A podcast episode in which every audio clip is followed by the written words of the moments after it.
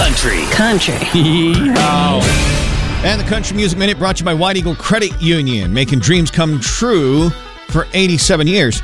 If you couldn't make it to year seven of Crash My Playa, Luke Bryan just released the recap video, which is really just what your cold, wintry Monday needs. Go watch it.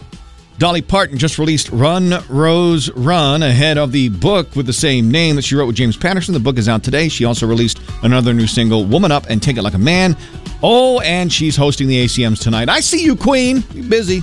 I love it. Cody Johnson has been inducted into the Texas Cowboy Hall of Fame. Morgan Wallen just beat a Taylor Swift record with his double album Dangerous. Jason Aldean says he's nervous about presenting at the ACMs tonight because he admits he needs LASIK and can't see the teleprompter all that well. And Kane Brown serenaded his wife on stage over the weekend singing Worship You, and it was really sweet. He also just released a new single called Leave You Alone. Leave You Alone is basically just reassuring my wife that I'm not going anywhere and I love her to death. Um, even though she already knows that, uh, this song is very special to me.